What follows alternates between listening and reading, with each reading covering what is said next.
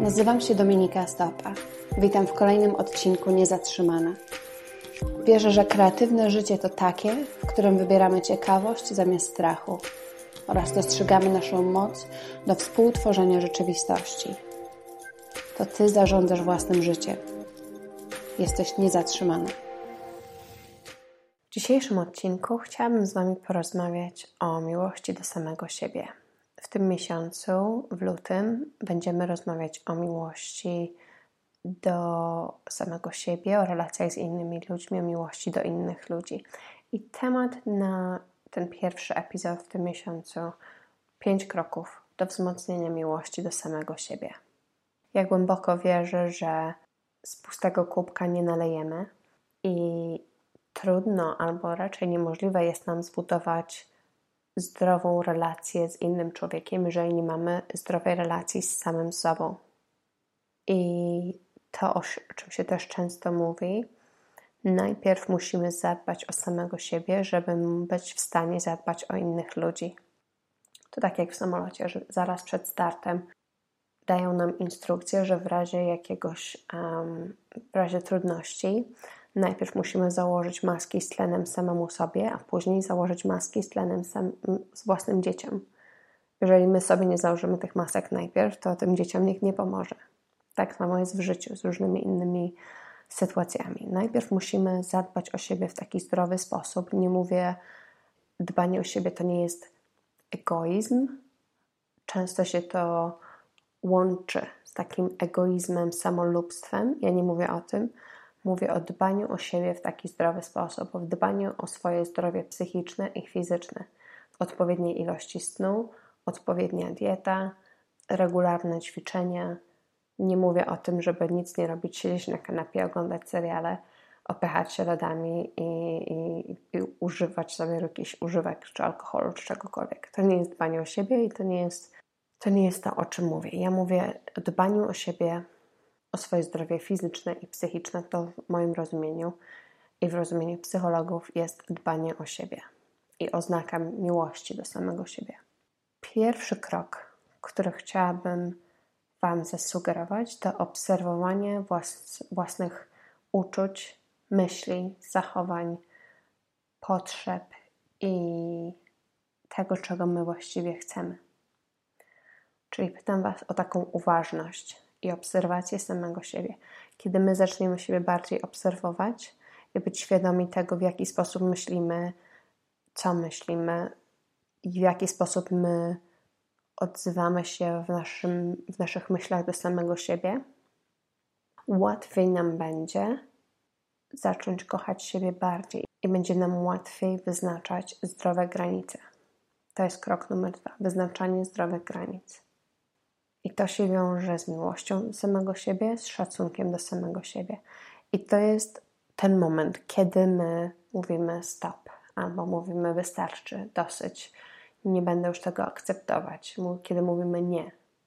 Jeżeli mamy zdrową relację z samym sobą, to łatwiej nam jest wyznaczać granice. I to zarówno granice dla samego siebie, na przykład pracuję już dzisiaj 10 czy 8 czy 7 godzin, jestem bardzo zmęczona, wystarczy, stop, jutro dokończę. Albo granice dla innych ludzi. Tak? Nie będę tolerować tego czy tamtego. I chciałabym, żebyście się zastanowili nad takimi rzeczami albo osobami w życiu, które wysysają z Was energię, które w jakiś sposób wyrządzają szkodę dla czy to dla waszego ciała, czy to emocjonalną szkodę, czy to duchową szkodę. I trzeba zacząć od świadomości tego, kto, czy jest ktoś taki, albo czy jest coś takiego w naszym otoczeniu, co nam szkodzi. I punkt numer trzy, który się z tym wiąże, dbaj o swoją energię i dbaj o siebie. I mówię to dalej w dalszym ciągu o tych osobach albo rzeczach, które są w naszym otoczeniu, ale nam szkodzą. Czasami mamy w swoim otoczeniu takich przyjaciół, że tak powiem, to nie są naprawdę przyjaciele, przyjaciół, którzy cieszą się naszym nieszczęściem. I zastanów się, czy masz takich przyjaciół, którzy bardziej są zadowoleni, kiedy tobie nie idzie w życiu, niż kiedy odnosisz sukcesy.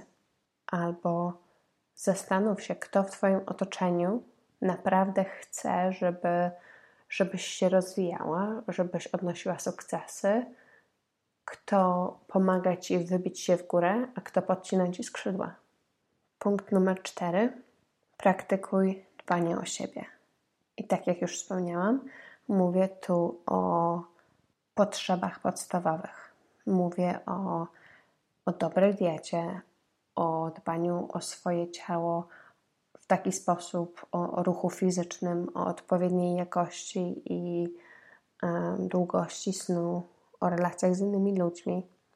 Jeżeli masz wątpliwość, czy coś jest dbaniem o siebie, czy coś jest po prostu taką rozpustą, to zastanów się, jak ten Twój czyn będzie oddziaływał na Twoje życie długoterminowo.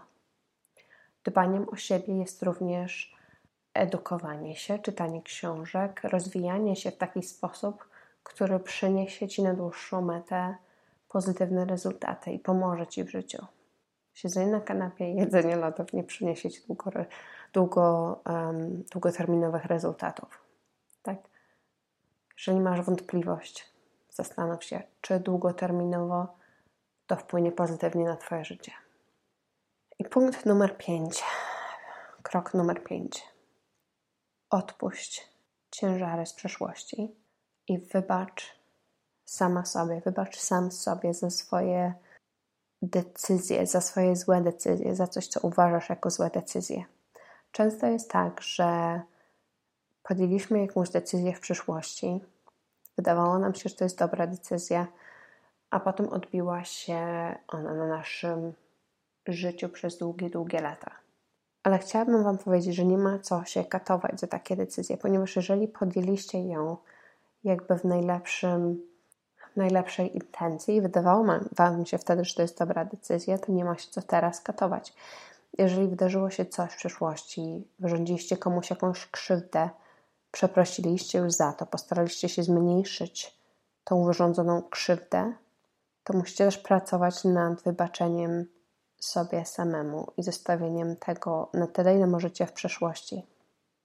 Chciałabym, żebyście myśleli o tych złych decyzjach albo złych rzeczach, które się Wam wydarzyły, nie jako złe rzeczy albo złe doświadczenia, tylko jako lekcje życiowe i jako doświadczenie, i jako coś, co Wam pomogło w pewien sposób się rozwinąć. Jeżeli spojrzycie na ciężkie doświadczenia z przeszłości, one często pomagają nam w rozwoju długoterminowo.